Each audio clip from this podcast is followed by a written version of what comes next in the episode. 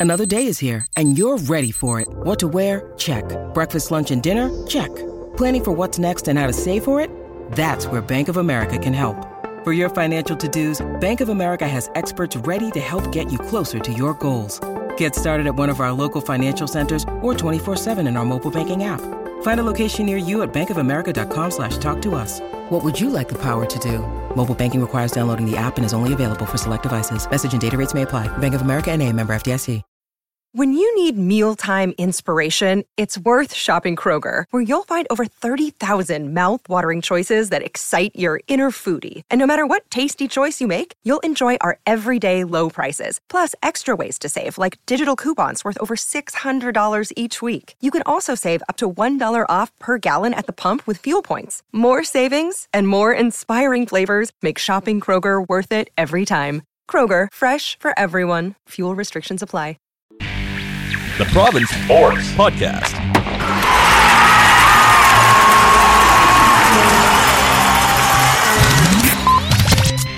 Welcome to the White Towel Podcast. I'm Paul Chapman, joined this week by Ben Kuzma. Ben, it's been a while since we had you on a pod.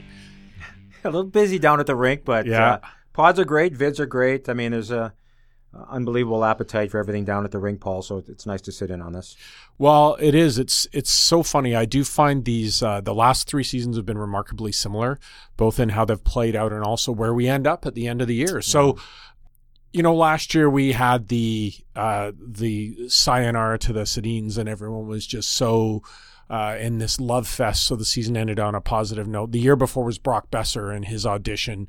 Um, this year, Elias Pettersson has been such a magnificent story this year, Ben, but he really seems to have slowed down. Looks like the whether it's the length of the season or the losing has sort of dragged him back uh, a little bit. Uh, not that that's not a good story, his season still, but it's Quinn Hughes, isn't it? That's what we're waiting for. The only reason to follow this team now for the end of the year is to let's see what the newest rookie and newest prospect can do. Yeah, no, that's a great point. I mean, uh, everything you've seen, read, and heard about Quinn Hughes, just watching him skating uh, in the morning before practices, uh, his edge work is sublime. I mean, I've written so many stories about him. Uh, we're all anxious to see it uh, come to fruition and possibly play as early as Thursday against uh, Los Angeles because uh, really he's uh, he's could be a generational player in the sense the, the way the game has changed so much. He's kind of like a get out of jail free card, the way he can transport the puck out of his own zone. Like I said, his edge work, he can spin on a dime. He can avoid the forechecker. He gets through the neutral zone. He can make things happen. So, uh, if you look at the way the game is trending, and if you're the Canucks, and certainly after what has happened here of late, just just so much difficulty in, in gaining leads or holding leads or trying to mount a comeback, a guy like Quinn Hughes could have made a difference in any of these games down the stretch, and that that's what the populace is excited about. Um, for everybody who's a draftist and wants them to lose, uh, it's pretty hard when you walk into that room and come up to a player and say, "So, uh, are you going to put in half an effort tonight?" I mean, they're professional athletes. I, I think just in talking to some of the guys in the room, Paul, uh, they're really anxious to see him play.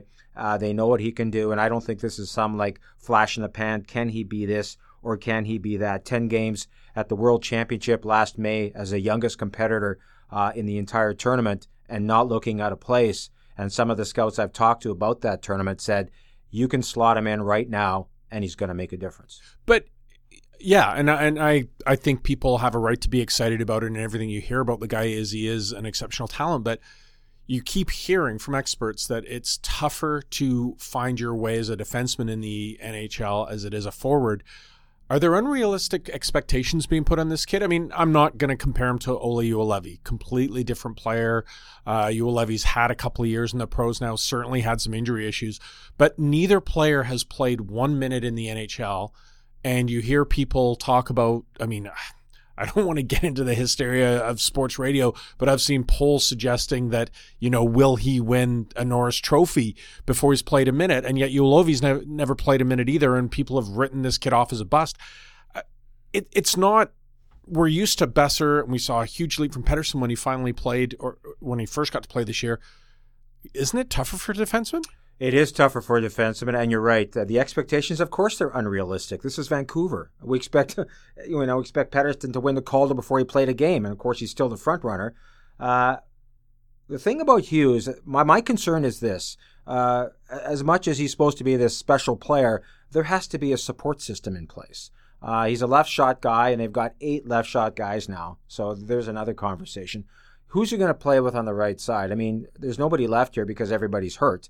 Uh, it'll be interesting to see when he does hit the ice, but I'm more worried about next fall.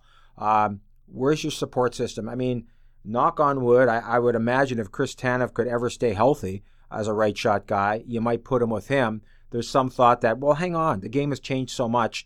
Why don't you put Hughes and Stecher together, which is when you really think about it, two undersized guys on the back end. Is that really where the game is going? Here's my concern, Paul. Last Sunday, when, when Columbus came to town, granted it was a back to back, granted the Canucks had an emotional loss to Calgary the night before. To me, that was an eye opener game because when you're watching that from above, you're looking at a Columbus team that's not trying to get just get back to the playoffs, but do something and actually win around for the first time in franchise history. That was a big, fast club. Kind of got a lot of Winnipeg Jet thing going there. And I, then I look at the Canucks and I go, hang on a second here. They're, they're going for the skill and skill over size, which is true to a degree. But I really wonder uh, the way the Canucks are trending, and now Hughes, another undersized defenseman coming on board, have they kind of missed the mark in the sense that you still have to have some pushback? You still have to have some size. If you're going to be a team that's going to eventually get to the playoffs and be there every year, after that Columbus game, Paul, I'm going, hang on a second here. They're years away from getting back to the dance on a regular basis. Years. So I've heard that debate as well. And, and you know, we can look at the Canucks blue line, and certainly it's been maligned whether, you know, before Gudbranson was moved, after Gudbranson has moved, Pouliot's the, the latest whipping boy. Um, you got to think that if Levy is healthy at all, he'll definitely get a good audition next year. And Hughes, so you got two good young pieces you can play with. But I've seen a lot of controversy over the Tyler Myers hmm. Link, a guy who may be available to them. Uh, would they spend the money on it? Maybe, you know, Benning, who Jim Benning, who we'll talk about later, seems to have taken themselves out of the Karlsson equation just by his suggestion of how much they'll spend. Could easily be a smokescreen, who knows? But which direction do you see the Canucks going here? I mean, I take your point. If you're going to compete with a Nashville, with a Winnipeg, with a Vegas, you're going to have to have some size. So, um, do you see them chasing a guy like Myers? Do you see them chasing Karlsson? What else can they do for this blue line to give Hughes some help yeah. next year? I don't see them doing it on the back end in free agency. I think the Canucks are of the mind that uh, they're going to like they have nine restricted free agents, and it's fine to have restricted free agents. Do You have something that's of value. And what you have are draft picks and younger players who might be of value. And Benning is loath to part with any of them. Uh, the problem on the back end, it's going to cost you an arm and a leg in free agency to get a guy. Uh, even a trade to get a top four guy is going to cost you a lot. It, it's complicated because another big problem for this team is that it needs somebody for Bo Horvat to play with. I think they're going to spend their money in free agency when it comes to a winger. Um, in a perfect world, you'd like to see them do it on the back end as well. I don't think they're going to have the resources. They got to do Brock Boeser's uh, deal this summer, and as a guy who's going to be a 25 to 30 goal scorer on a regular basis, uh, that contract could start with a six or a seven or whatever. And you know, down the road, you got to do Pettersson. So, to, to answer your question, I don't think they're going to go after a free agent defenseman in terms of just opening up the wallet. I think they're going to do that up front. Um, and this is why it's so complicated in the offseason. Uh, this is, you know, everybody's kind of got the uh, Jim Benning watch going on, and, and I would imagine rightfully so.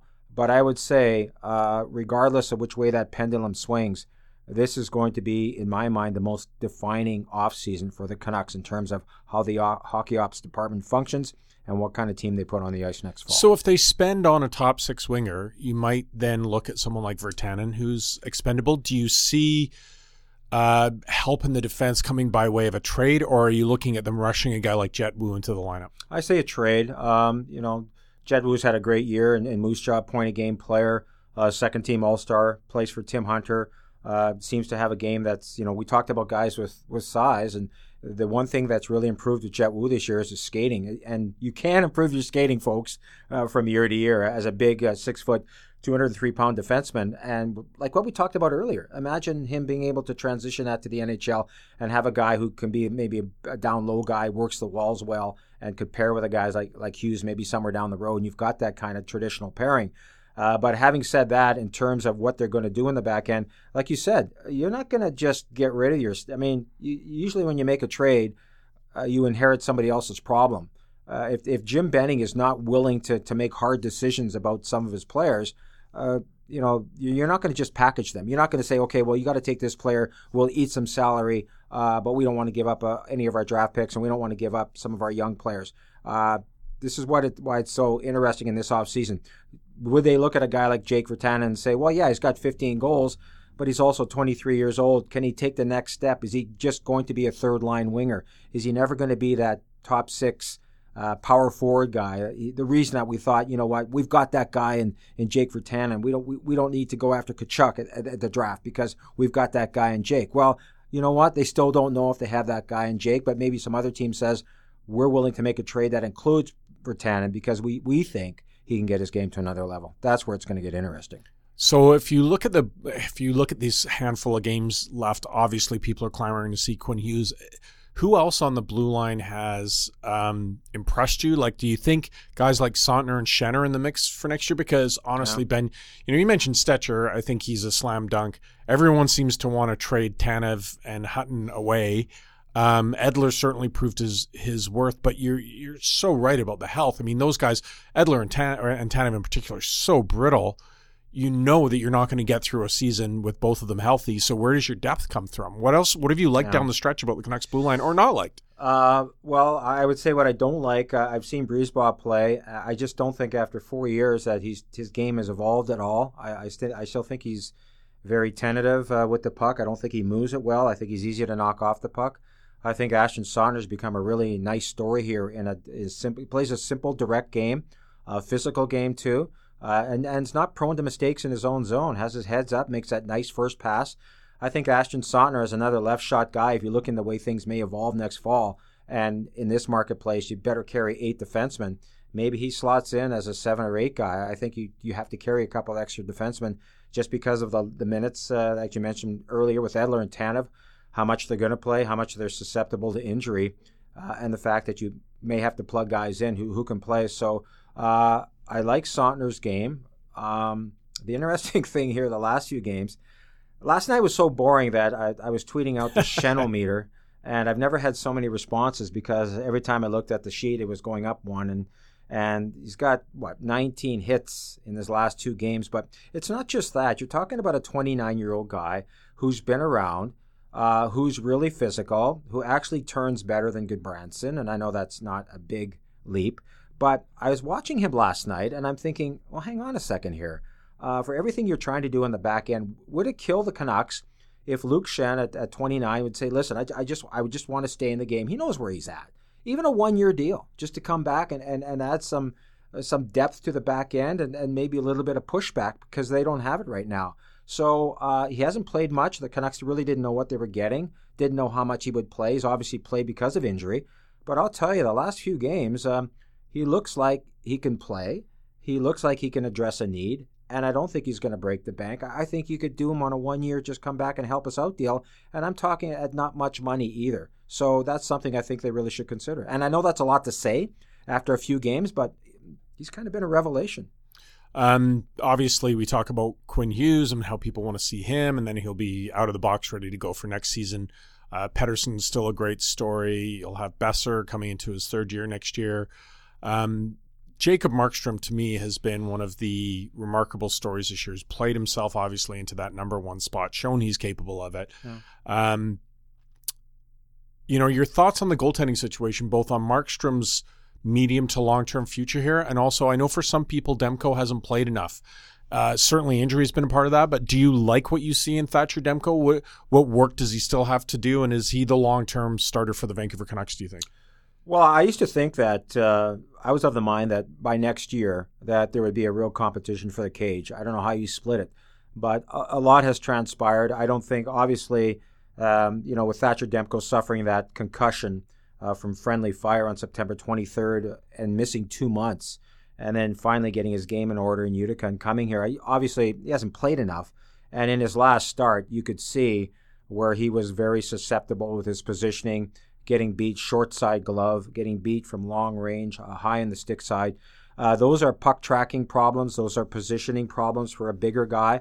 Uh, he did admit after the game that he's got a lot of work to do, and I think sometimes we lose sight of the fact that you know, that position takes a long time. Remember when Markstrom was playing in the Calder Cup final in 2015? Uh, we thought he was the second coming of whoever. And it's taken to this year for Markstrom to get his game and his head in a place where he can handle us post game. We pepper, you know, we always ask him about the goals that went in, not about the saves. And when you work in this market and when you're a goaltender in this market, you need to develop some thicker skin. And I think that's been a real improvement in Markstrom, his demeanor, and, and of course his positioning. Uh, with Ian Clark, he's he's more calm, he's more upright, he's sealing up the short sides a lot better. But to answer your question, I think we're years away uh, from Demko being that everyday starter. And when you factor in the expansion draft and protecting a goalie, uh, this is what's going to make Markstrom's uh, uh, situation really interesting with a year left on his deal. Uh, what can you get him at? Are you better to maybe go at him now? Uh, this summer after July 1st when you can extend him, as opposed to him getting out of the gate and having another good start and suddenly the money goes up. Um, I don't think the goaltending uh, is as set as I thought it was going to be in terms of Demko uh, really challenging Markstrom. But the other side to that is I really think Markstrom has arri- arrived. And we never really linked him as a bona fide NHL starter. I think he's really proved here uh, in this year as being the go to guy, having to understand what it means to be the go to guy on and off the ice, your conditioning, your nutrition, uh, the psychology of it all, how you handle us, how we handle him uh, I have to give him check marks in all those categories. So uh, that's a great story for Jacob Markstrom. Uh, it's a development one for, for Demko. And of course, you got DiPietro uh, in the system at some point. So um, they're going to have to make some decisions. The key for me is can you get Markstrom under contract uh, at reasonable term? Because eventually you'd like to think that you're going to go to Demko, uh, but you're still years away from that.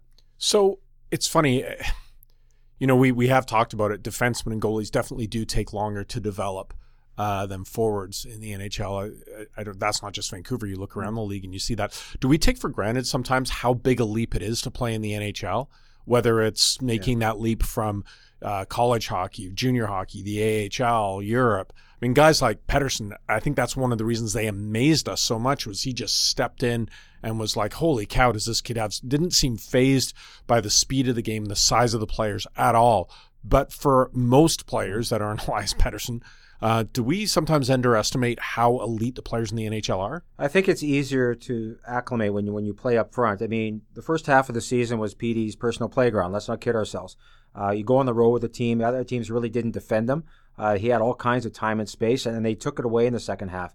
One of my concerns, quite frankly, and you touched on it earlier, Paul, when you talk about Pettersson or even Boeser, uh, man, they, they, they're going to have to find a way, uh, whether it's being creative or understanding the flow of the game, uh, to find that time and space. Uh, this has been an interesting developing story where um, suddenly, yeah, Pettersson's still the Calder Trophy frontrunner, but my goodness, uh, he got to a point there where he was reluctant to shoot the puck because he hadn't scored in a dozen games.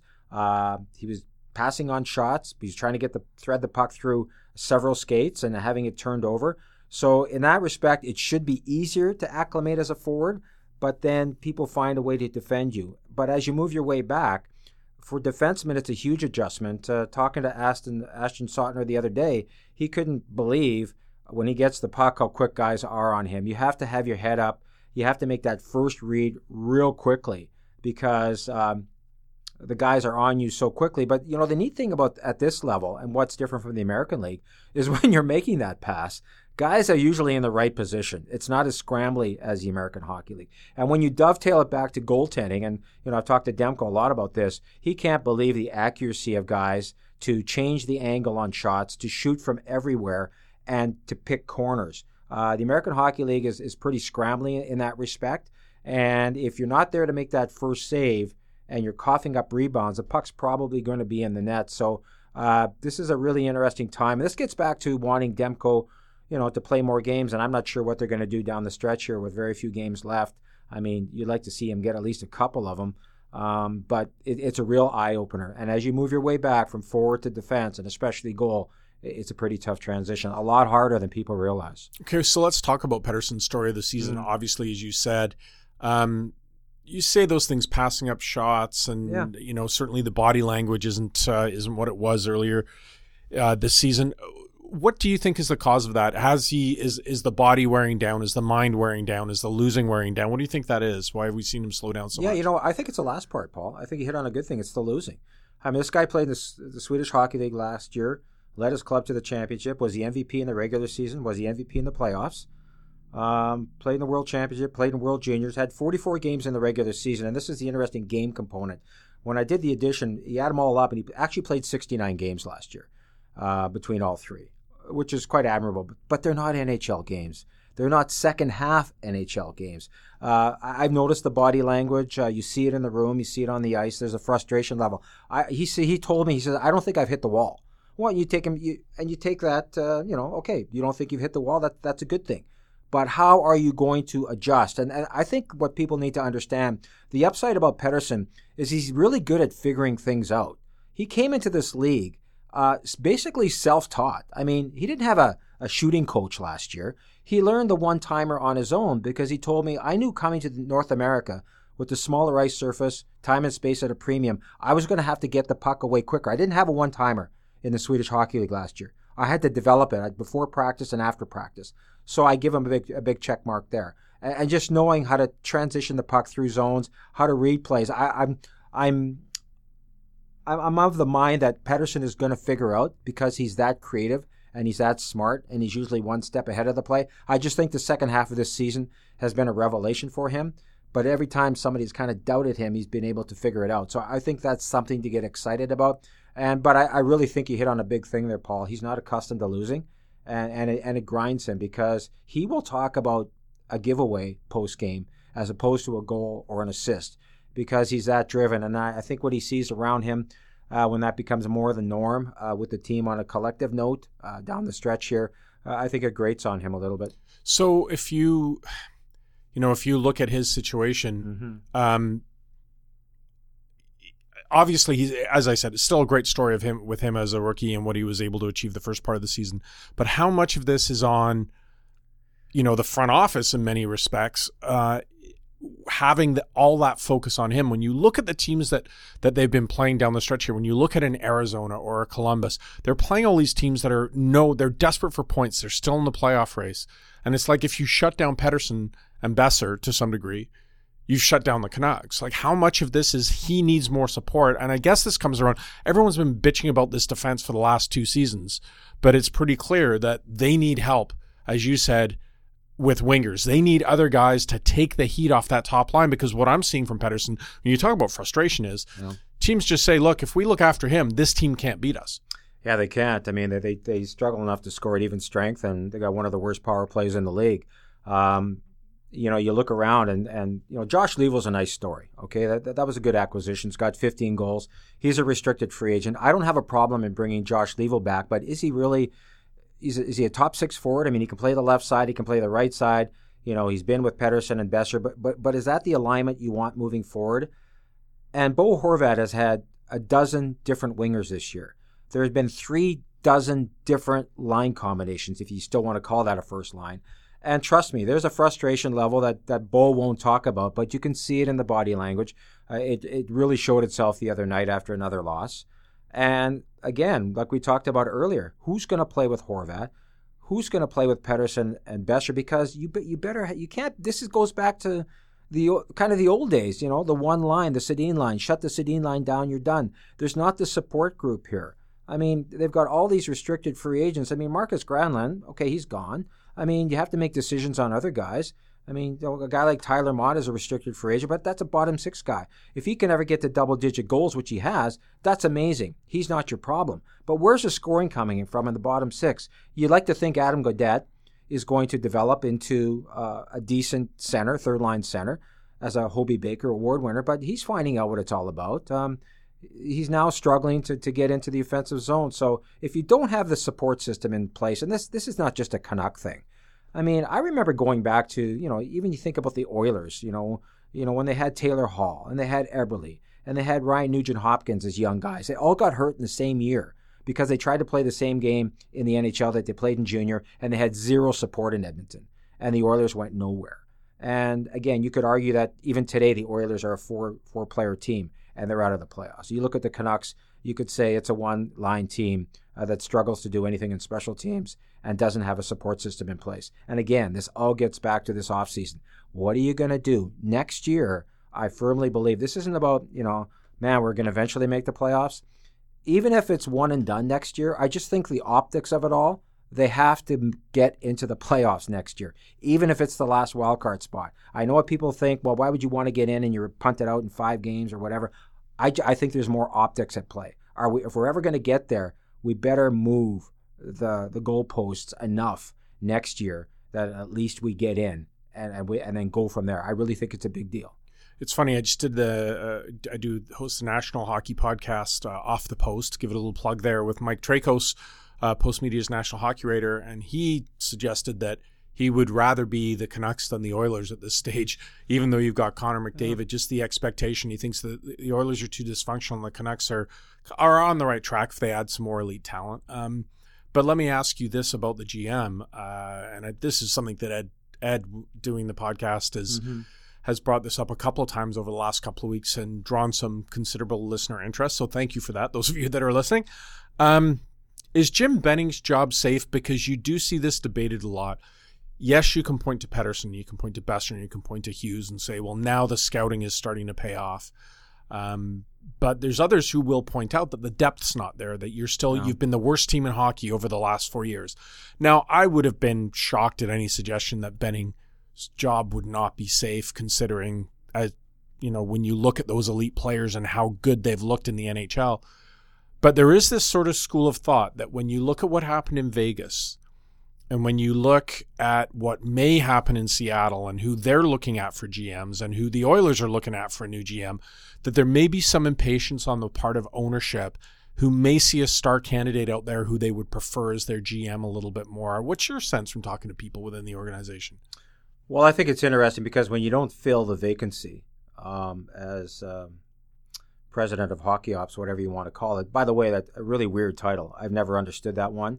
Um, you know, hockey ops is a different thing. A presidency to me is worrying more about corporate things. I think there's a void in the hockey operations department. Um, Jim Benning's never so happy when he tells me he's going scouting. Like I recently was talking to him and he was going out to, to check out the latest crop of college free agents. And he loves it. I mean, he cut his teeth in that in Buffalo. Uh, we know he's a, was an assistant GM uh, in Boston uh, under Chiarelli and had marginable you know, in terms of his clout, in terms of making roster decisions. I think the big problem the Canucks have is having that guy who can make the trade, the guy that who, who understands the art of the deal, the guy who has a working relationship actually with with GMs in the league.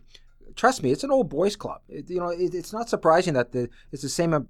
GMs are usually doing the deals between each other. I think there's a void in the sense of having a guy who can broker the right deal obviously the Canucks are on the right track when it comes to scouting. I don't think Judd Brackett gets enough credit, and he's kind of the shining star. I mean, is he going to become an assistant GM one day uh, because he understands where the game is going? I mean, you look back, it's funny too. You look back at that 2015 draft in Chicago, not just Pettersson, uh, but getting, you know, they got Kole Lind and they got Gadjovich and they got Di Pietro. And I had people coming up to me, scouts I know with other organizations, telling me that that was the Canucks' best draft since 04.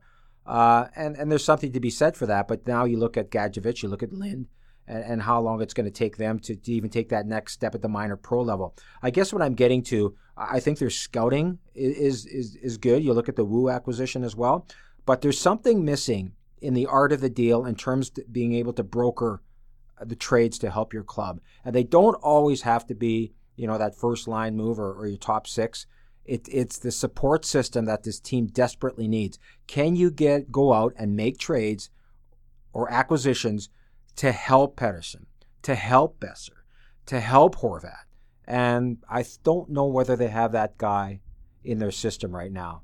Uh, Jim is great at scouting, uh, evaluating talent, but they just don't seem to have that deal maker. Well, I think historically, this franchise, really outside of Brian Burke, has has made that mistake of of overvaluing your own talent. It's like, you know, no one wants to give anything up. And if you're just going to offer uh, fourth liners and, and third round picks, you're not going to get a star player back in return. I think you have to be willing to sometimes give up something to get something, and that's where you have to trust your scouting, don't you? Yeah, that's true. But you know, it's also your your pro scouting department too, because I think a big a big failing of the Canucks is you know if they were on the market, they wouldn't. Have, I don't know if they have any money left in their jeans because you can't buy high. you know, you're supposed to buy low and, and trade high. I mean, or sell high, I should say. I mean, you know, we go back to the Eriksson deal, and you know, nobody was really arguing the fact that the guy was a 30 goal scorer uh, in in Boston, had 10 goals on the power play that year, was going to play with the Sedins. They had great success at the World Championship. It was just going to naturally mesh. Well, you have to have a the whole idea of whether you're going the free agency route or trade is to understand the value of a player moving forward, that he's going to be on an upward trend, especially if you're looking for support guys. We can get him for this price because we don't think he's a 15 goal scorer. We think he's a 20 to 22 goal scorer. That's what they have to do. And that's the most difficult thing for any organization to value players at the pro scouting level because that's the quickest way to support what you're already doing in terms of a rebuild. It's not about finding the next great draft pick for the Canucks. It's about finding a support system in place, and that's a pro scouting thing, and that's a GM thing. So, if you look at this team now with a handful of games left, what do you mm. want to see? Huh. That's a great question. I guess you know the curiosity level is is can we get a read on Quinn Hughes in five games? Um, is there enough there to say that wow we've seen this much? Um, that's going to make us rethink what we need to do in the back end. He can definitely play. Uh, maybe he's a top pairing guy. He's definitely a you know in number three or four. But what if he's a top pairing guy? Does that change what we're going to do? We have so many left shot defensemen too. Like there's, I counted everybody in terms of prospects. They're, they're eight or nine now. So and you know Travis likes his left and right side guy. So what do I want to see? Number one, um, is Quinn Hughes the real deal?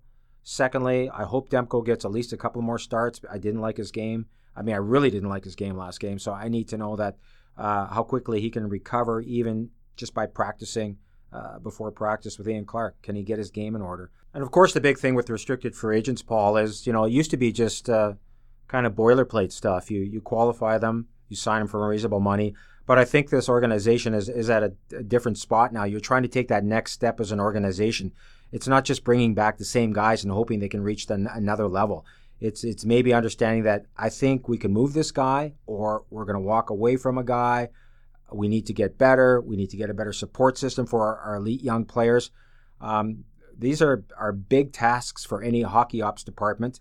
And when I look at the RFAs, I mean, Goldobin, I don't think, you know, I think they're done with he Goldobin. looks done, yeah. He's done, Paul, like like beyond done. They've given him every opportunity. Granlund's done. Uh, Pouliot's done. Then you got guys I mentioned earlier, Leivo to me, you bring him back. If Tyler Motte is short term and easy money as a fourth line winger, you can bring him back. But again, where's the support system? Where's the scoring going to come from? It's not just re signing guys and uh, coming back with the same group. It's not going to work. Where are the goals going to come from? Okay, let's end on a good note, shall sure. we? Uh, when I was talking to Mike Traikos, as I mentioned on the the national podcast, Roberto Luongo's name came up because um, obviously he's you know played last game in Montreal. Florida have made it pretty clear they're not going to bring him back, and he he he said this week to media that uh, he wasn't interested in going anywhere else. He's, he's not saying he's retiring, but if he can't play in Florida, and plus he's he's this has been his worst year in terms of injuries. Where does he stand for you in terms of players you've covered? Um, I just know in Vancouver there's this endless debate about who goes in the Ring of Honor, who gets a retired number. And I know retiring number one because it's such a goalie number is a big deal. But, you know, uh, Traikos thinks that Luongo's a slam dunk Hall of Famer, no debate, no question. And the Canucks don't have a lot of Hall of Famers. Where does Luongo stand for you in the pantheon of players you've covered? Well, he's up there. He's up there in a competitive uh, sense because as the all-time you know, leading goaltender here, um, he's a big reason they got to the final. Uh, if it had some better games in Boston, there probably would be a banner hanging here by now. But um, I, for me, on a personal level, there's an admiration in terms of his craft and his dedication to it. Uh, he could be as prickly as anybody when you're dealing with a guy on a daily basis, but that speaks to the fire in the belly. You're thinking of some of the goaltenders who have been here, who have been, you know, the Corey Schneiders of the world or Ryan Millers of the world, who you just love to spend an afternoon with and pick their brains and, and, until it's time to go home. Uh, Roberto was all about his craft, and uh, sometimes he was very short with us, but then again, uh, his game usually spoke. I look at a guy, Paul, who's 40, and like you said, uh, it takes him all day uh, to get ready to play uh, with his injuries. He needs a lot of time to warm up. Um, I know, you know, the game in Montreal, meant a lot to him. Uh, I think back to the Heritage Classic here in, in, at BC Place. We know how that played itself out. The funny thing in this marketplace, it's usually not what you've done; it's how you left. And it took forever for Pavel Bure to be um, really uh, honored uh, with his retirement. Um, you know, Ryan Kesler looks like his career may be over, and of course, we know he wanted out. And uh, Roberto Luongo told us that his contract sucked, and I don't know whether that's a slight on the organization or the fact that you just couldn't move that contract until they changed ownership in Florida. So uh, I have a lot of admiration for uh, Roberto Luongo, and when I do see him now, it's really amazing, Paul. And when you see these athletes as they mature, uh, they become even better people. So uh, I wish the best for him. In terms of how he's honored by the organization here, you can make an argument that he's a slam dunk for the Ring of Honor. I mean, if Kirk McLean's up there, uh, do you go one step further? Uh, do you retire his number? And I think that that's going to be a debate as we move forward here. And especially if he says, you know what, I'm done. I mean, there's all kinds of talk about Bobrovsky and Panarin leaving Columbus and going to Florida next year as free agents. That you know Florida's going to try to do it again. You know we're going to we're going to make another big splash here. So if he's done, uh, I'll have a lot of respect for Roberto. And whether he belongs in the Ring of Honor uh, or have his number retired, well, we could have something to write about this summer. uh, greatest greatest Canadian Canuck ever. Oh, I don't know. I'd say, I, it's, well, it's, a, it's, an yeah. anomaly with this franchise. Yeah. If yeah, I look at their true. greatest players, yeah. Bure's Russian, Sedin's Naslund, Swedish. You've got Pettersson, Boeser's American, Kesler's American. When you look at their great Canadian players, it's really Luongo or Linden, isn't it? Yeah, in terms of performance, yeah, yeah, you know, we, we tend to forget how good Trevor was right from the get go, and and Luongo's body of work speaks for itself. Um, yeah, that you know, I've never actually, I've never actually thought about that because, you know, you, you look at the way the team is made up. It might have been easier if you said best Swedish player, but then we probably have a long debate about that too. We'd be sitting here till tomorrow. But yeah, yeah, that's a great point. Luongo, Linden, you know, even even Burrows to a degree when you think about you know, the influence he had on the organization. Um, you know, Kevin Bieksa, I guess, to a degree, but uh, guys like Luongo and uh, Linden stand tall and stand above those guys. Well, I could throw Messier in there, but that would probably uh, that storm the gates here. Uh, we need to wrap it up here, Ben. Thanks for joining us. This is the White Towel Podcast. Subscribe on Apple Podcasts to get this delivered to you every week. Thanks for our producer, Dharma Kwana. Thanks for listening, everyone. We will talk to you next week.